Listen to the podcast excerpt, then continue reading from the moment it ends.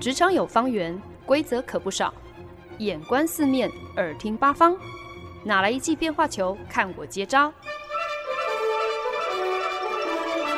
那些老外教我的事，，Honey，Easy Talk Easy Work。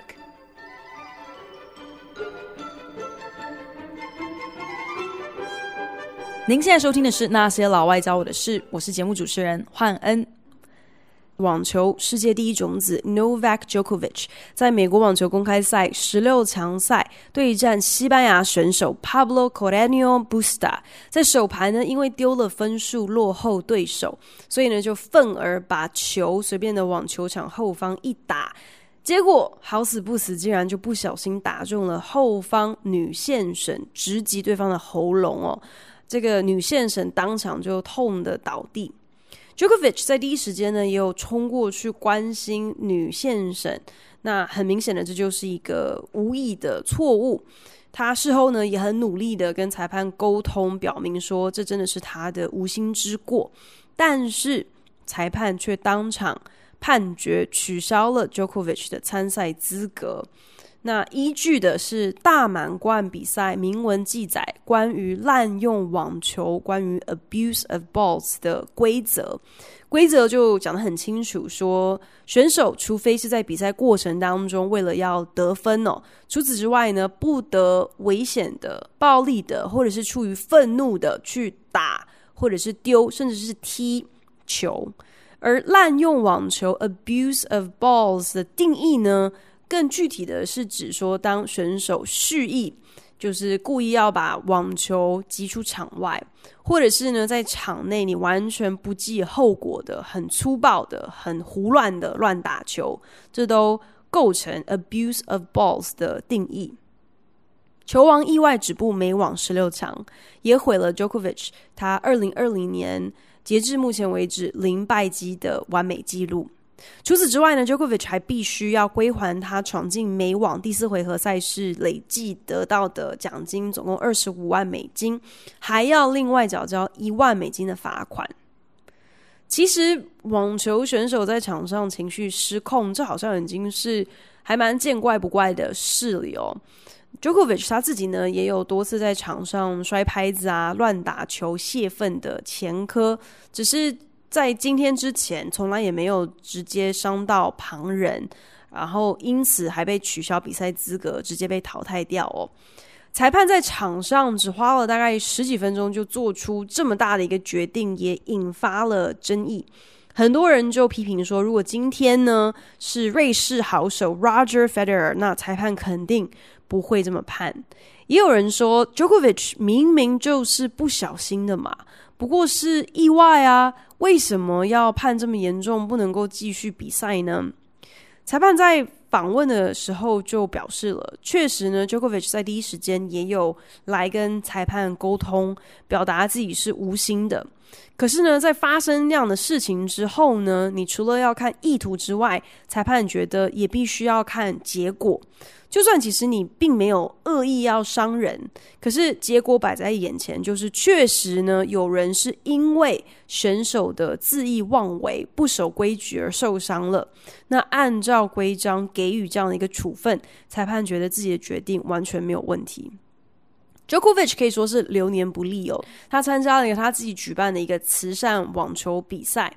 那在场观赛的球迷完全没有任何呃社交距离可言哦。自己呢又被媒体拍到私底下跟其他选手是大开趴哦，所以呢，最后包括他自己，还有他的老婆跟另外参赛的三个选手都因此确诊新冠状肺炎哦，他才为这件事情对外致歉。结果没想到，没隔几个月之后，竟然又遇到了美网公开赛的出师不利，因小失大。这一次可以说是真的是亏大了，因为呢。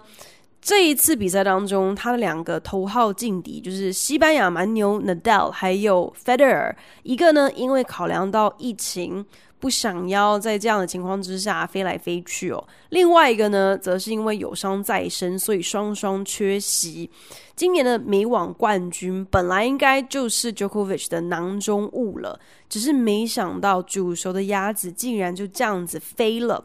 也因为 Djokovic 这个面子、里子、金子尽失的大特才。所以呢，今年的美国网球公开赛将会有一个是首度夺下大满贯的新冠军登基哦，这是从两千零一四年之后就没有发生过的事情，所以其实也算是一个对于网球球迷来讲，可能是另外一个蛮令人期待的意外收获吧。心情不美丽，不吐不快，这个是人之常情嘛，我们。很常听到所谓的 EQ EQ，就算我们的脑袋明白 EQ 真的很重要，可是可能从来没有想过，管不好自己的情绪，这个后果竟然可以像 Djokovic 遭遇到的一样惨痛。Keep your cool，保持冷静，不要冲动行事。这听起来是如此简单的一个道理。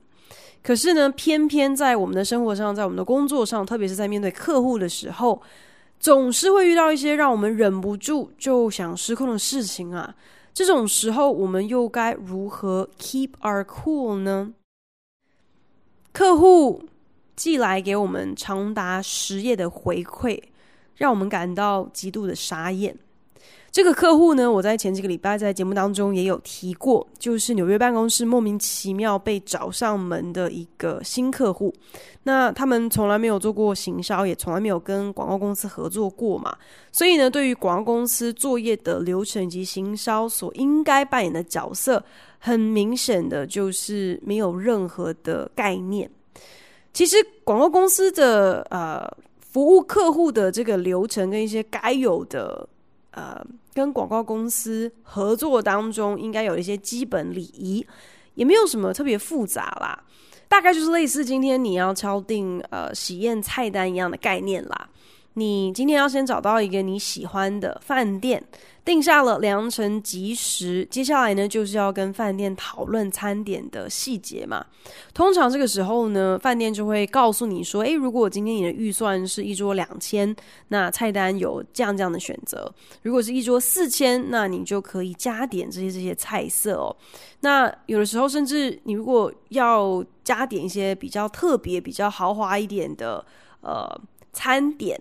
那这个需求不可以是临时告知的，因为可能备料什么的，呃，都需要事先提前做准备嘛。那我们这个天兵客户呢，他对我们做什么样的事情？他等于就是在跟我们讨论完，他预算只有一桌五百，而且已经都决定要采用就是每桌反正就是上汉堡、薯条的这个餐点方案。那在约好时间让他们进行试菜之后。现场的反应也都非常的 OK 哦，好像没有什么太多的意见，感觉起来应该是蛮合客户胃口的。怎知过了一个周末，客户竟然就寄来长达十页的回馈哦。然后这个回馈里头为什么会是十页呢？因为呢，就客户就表示说，哎，我我那天看到了什么叉叉饭店有奶油龙虾，然后 YY 酒店有什么北海道大闸蟹，然后另外呢，可能还在什么某某什么网红 IG 上看到什么超厉害的佛跳墙。哎哎哎，那你们开的这个菜单可不可以参考一下人家？然后我们比照办理啊。广告公司一如任何提供专业服务的公司一样哦，会在跟客户商讨完、了解客户的需求之后，拟定一个详细的交代工作范畴的一个合约书嘛，就是要让客户知道说，根据他们所提出来的要求跟他们的预算，我们会编排哪一些人员，然后呢，按照这些人员的不同资历啊、专业啊，还有职等，那。你你有手上有了这个预算，可以买他们多少的时数？那当然，为了能够在这个人员的时数用罄之前完成我们说好要做的案子，也会载明一个时间表嘛，确保进度不会落后，预算不会超支。你签好这个工作范畴之后呢，策略师就会着手来撰写企划。那英文呢，这个企划在这边就叫做一个 brief。brief 基本上就是一方面要来统整我们对于客户需求的了解，另外一方面呢，呃，这个 brief 这个企划书也会成为我们后续下游的设计还有制作团队他们开始动工时候他们的根据，有点像是他们的一个说明书啦，就是让下游的。团队可以用最短的时间去明白客户到底有什么样的特殊要求，他们的业务背景是什么，我们到底应该要做出什么样的东西，要呃满足一些什么样的条件，才算是呃能够帮助到客户。这个 brief 这个企划书写完之后呢，当然是要经过客户的同意，所以呢会。呃，向客户做一个报告，让客户能够给予回馈。那双方对于眼前的案子才能够有同样的理解跟预期嘛。一旦呢，计划书经过客户的核准之后呢，这就成为了我们接下来所有工作的蓝图。我们这个新客户寄来的这个十页回馈哦，呃，就是叫我们说，诶，加加一点这个龙虾，加一点螃蟹，加一点佛跳墙的意思。这什么意思呢？基本上就等于是客户都看完了我之前所写好的企划书，然后都已经没有任何疑问，全数通过。我们都已经开始动工，并且已经让客户试过菜，看过我们初步的设计方向跟初稿之后，才给我们的十页回馈。这实验内容就等于是推翻了很多当初我们企划书当中已经同意的内容，就也搞不清楚说今天这个客户他到底是一个。什么样子的状况哦？嗯，因为看在我们眼里，多少会有一种觉得他们是藐视专业这样的一个感觉，觉得他们不仅是没有搞清楚在什么时间点应该要给我们什么样程度的回馈，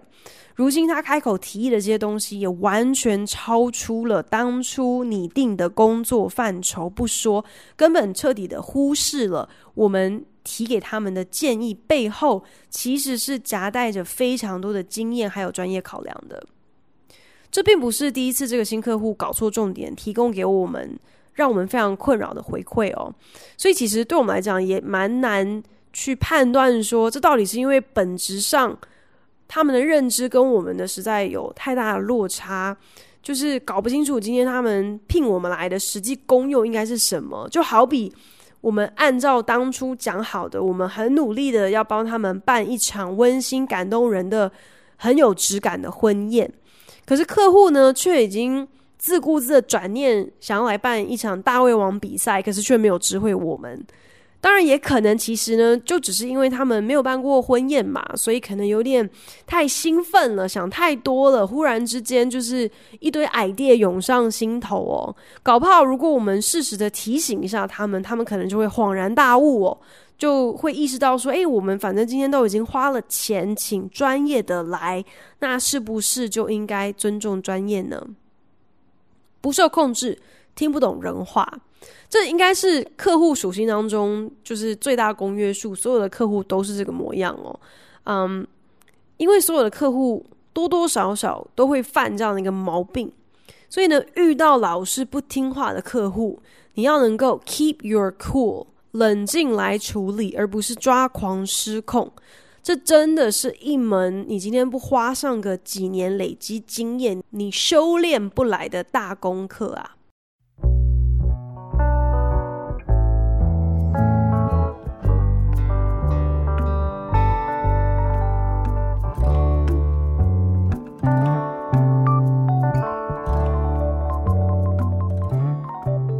您现在收听的是《那些老外教我的事》，我是节目主持人焕恩。遇到不听话、不受控制的人，你的直觉反应通常会是什么？是耐心的好言相劝，费尽唇舌说服对方，还是照你说的办？还是马上退缩，随便对方想怎样就怎样好了？我最近越来越发现自己在面对烦人的客户的时候，常常不只是难以 keep my cool，无法冷静不动情绪不说，我甚至也很难坚定自己的立场，忍不住就会有一种，我都已经提出了我认为最合适的专业建议了，你如果劝不听，那我也懒得再跟你多争辩什么，那你想怎样就怎样吧，那就一切按照你想要的办吧，只能说。我可能真的天生就不是当业务的料，就是没有那个耐性，更没有那个毅力去跟客户周旋，然后说服对方哦。只要遇到一点点阻力，我的第一个念头就是选最容易的路，省得让自己太辛苦，好像会觉得哎，太浪费我的时间，还要去跟你啰嗦这么多。好在我身边的业务呢，没有像我这个样子哦，这么容易就让客户吃得死死的，让客户骑到头上来哦。不管是我现在的澳洲老板，还是呃纽约的那位大主管，他们呢都有一种气势，面对再不受控制、再卢的客户，两个人呢都有本事 keep their cool，保持冷静，让客户最终乖乖就范。不过值得一提的就是，两个人的风格倒是非常的不一样。纽约大主管走的就是一个好言相劝、说之以理的路线，他不疾不徐的开门见山就告诉客户，你们所给的这十页回馈当中，很多的回馈在我们看来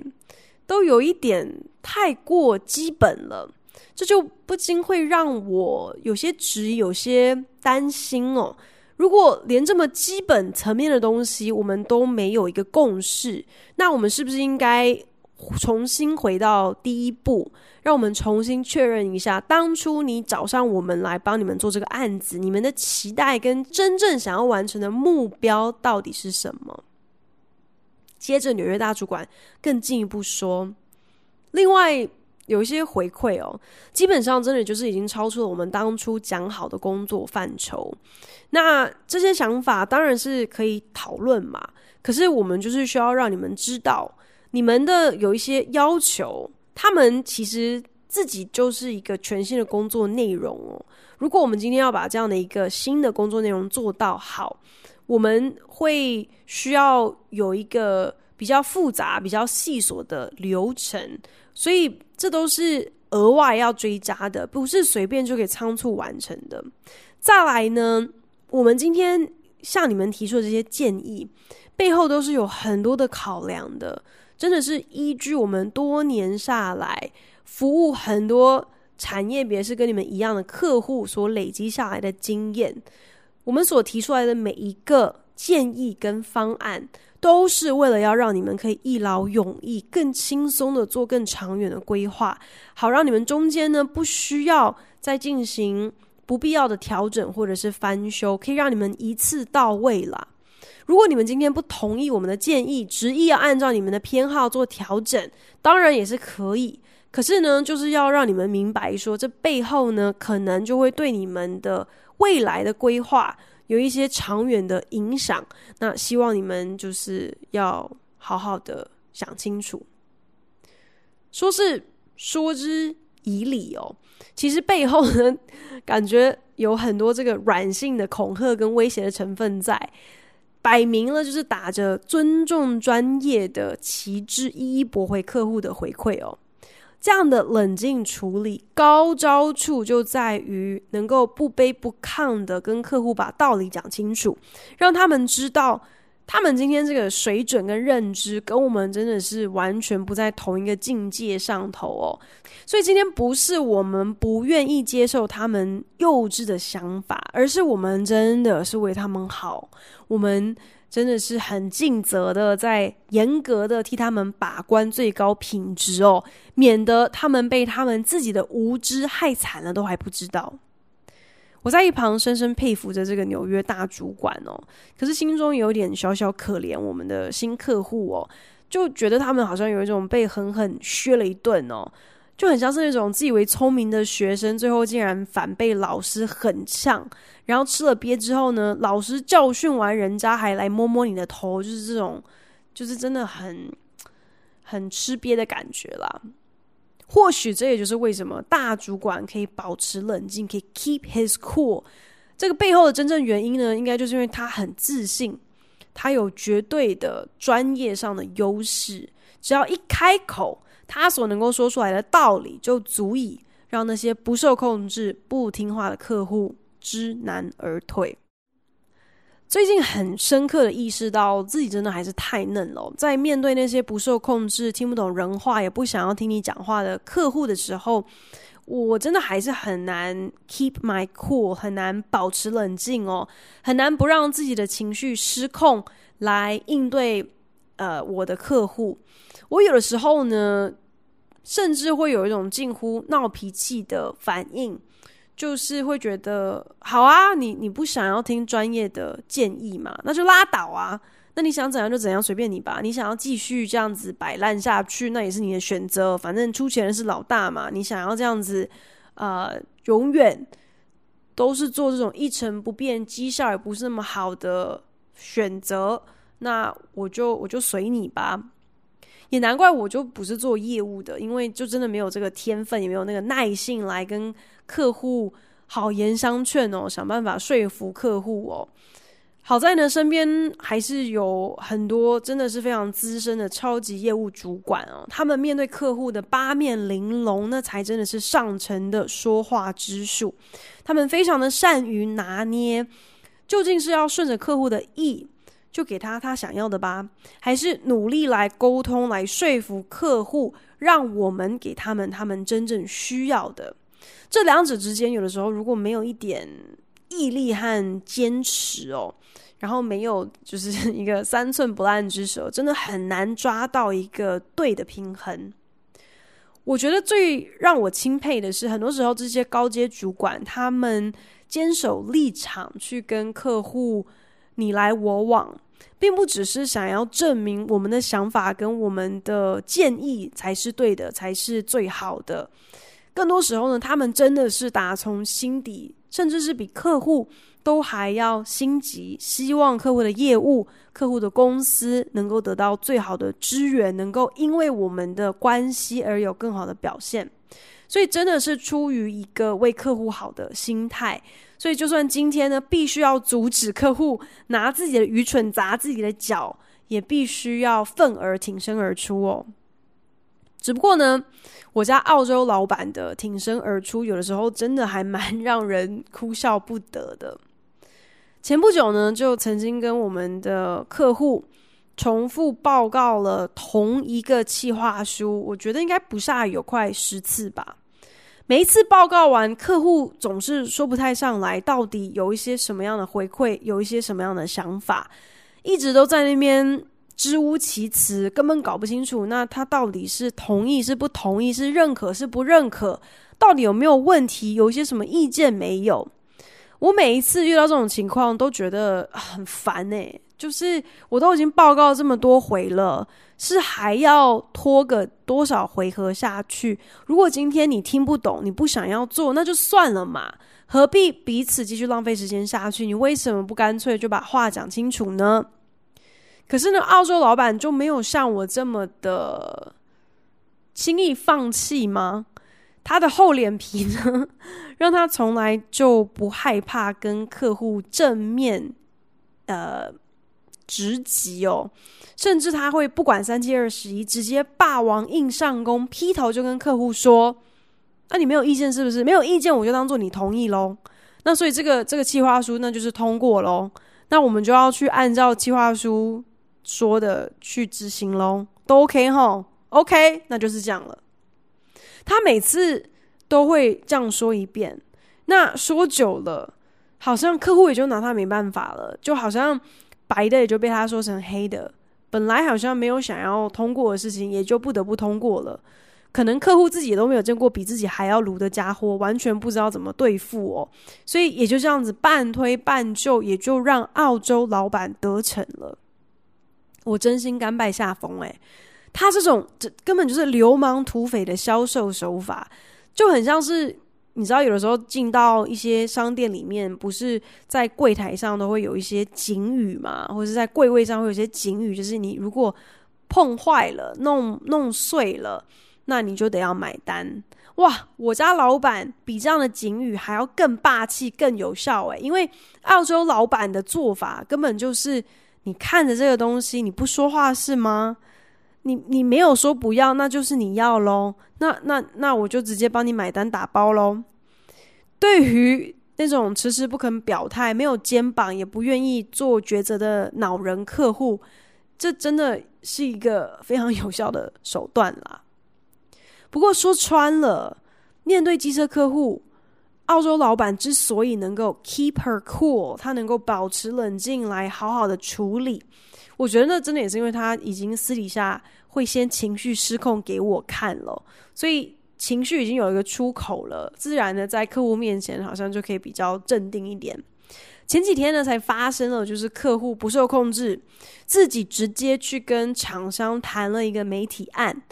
那按照他们自己的公司章程，所有媒体的规划和采购都是必须要透过我们来经手的。所以呢，他们今天违反了自己的公司规矩就算了，重点是他们自己去谈的这个媒体案，是做一件我们之前已经跟他们报告了十遍，他们都心不甘情不愿，老跟我们说他们没钱给我们做的这个事情。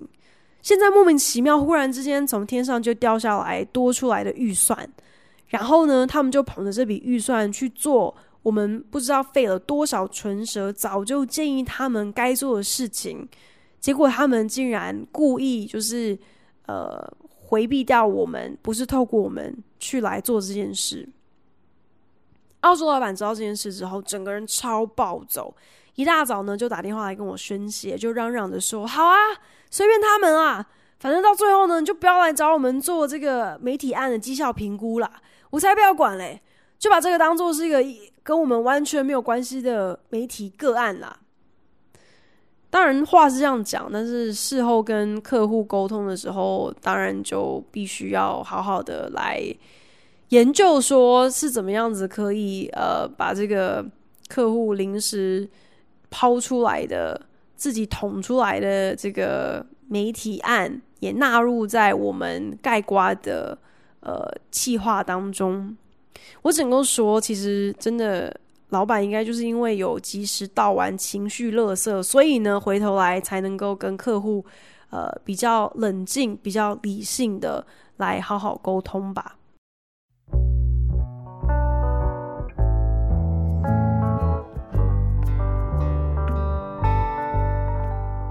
本节目由好家庭联盟网、台北 Bravo FM 九一点三、台中古典音乐台 FM 九七点七制作播出。今天在节目当中，以 Keep Your Cool 跟大家聊聊保持冷静、管好自己的情绪，才不会坏了大事。这个道理呢，当然是很容易就能够明白。只是偏偏很多时候，再小的事情，真的也很容易会让我们心里不爽快。好像今天不骂个脏话、踹个门，或者是大吼大叫，真的很难解心头之恨。可是呢，真的是有太多的状况，特别是在工作、在职场上会遇到的状况，实在是让我们没有这样的余裕可以如此挥洒我们的真性情哦。就连球王在球场上乱挥拍、乱打球，都有可能因此被取消比赛资格。我们在工作上如果按捺不住情绪上的起伏，恐怕后果会更惨吧。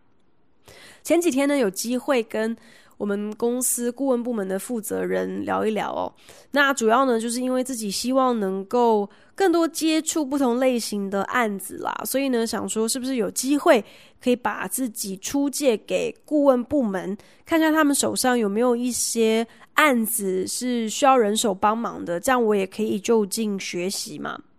帮我牵线的策略长就提到说，这个顾问部门的负责人非常乐意跟我聊一聊，因为呢，他刚好一直以来呢都在笑想我们手上的这个大客户哦，一直呢就觉得这个饼够大啊，应该也可以分他的顾问部门一口，分一杯羹这样。那一直以来他始终没有找到这个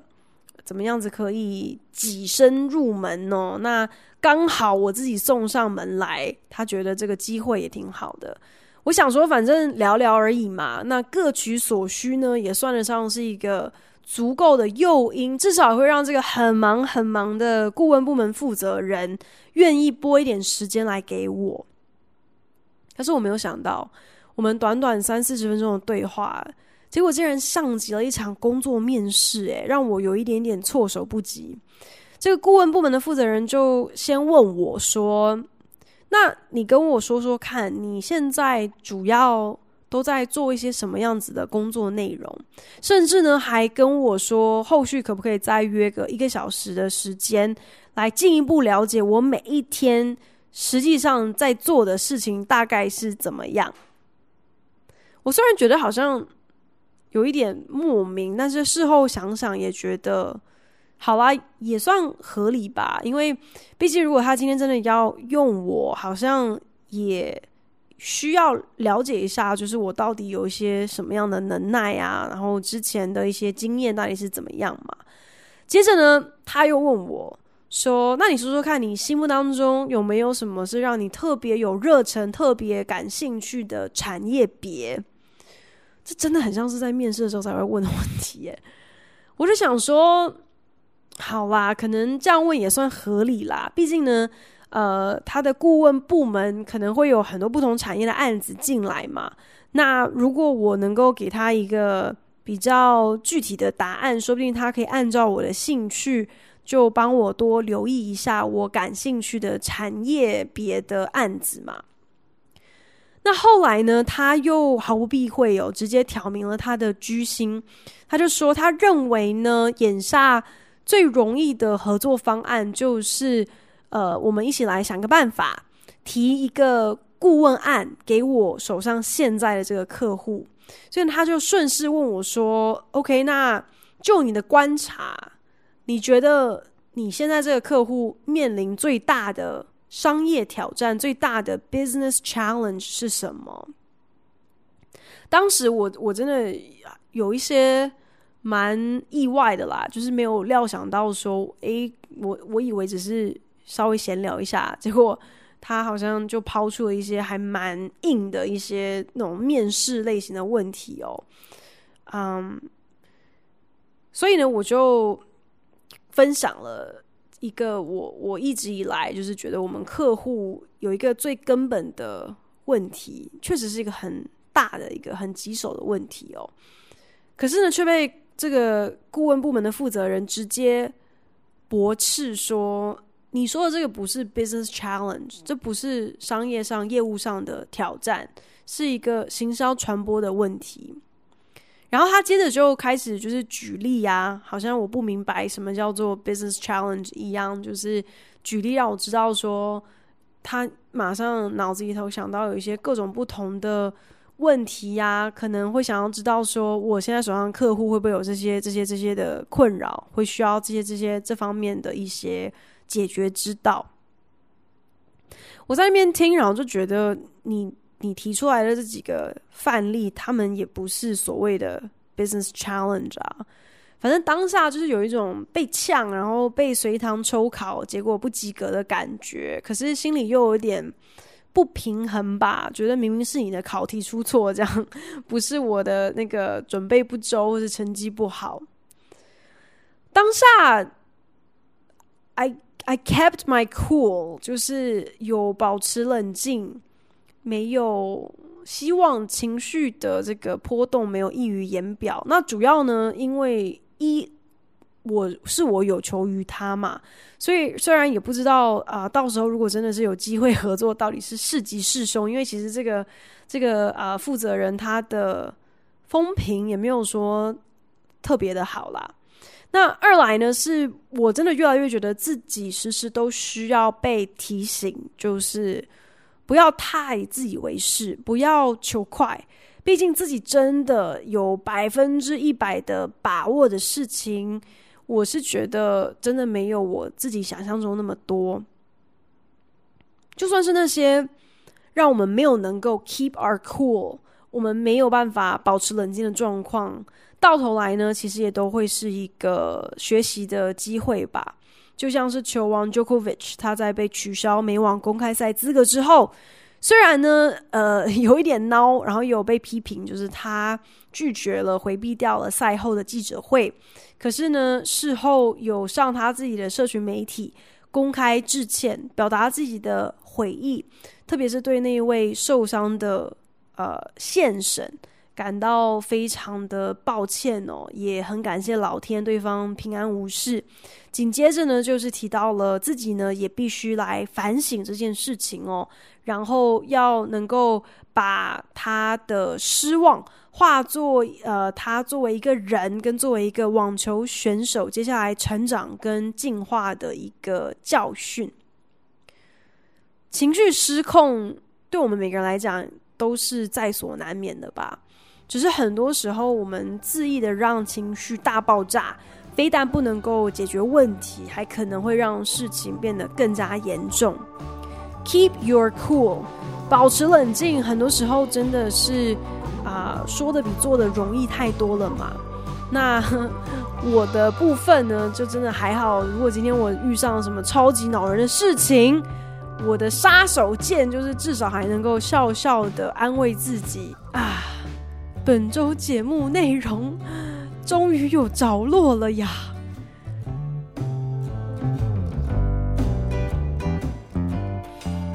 感谢您的收听。如果您对那些老外教我的事有任何的想法建议，我都非常欢迎你帮我到 Apple Podcast 打新评分，并且留言。也邀请你可以来订阅这个节目，不管你是用 Castbox、Spotify 或者是任何其他的 APP 平台，都可以找到我的节目哦。那我们就下一集再见喽，拜。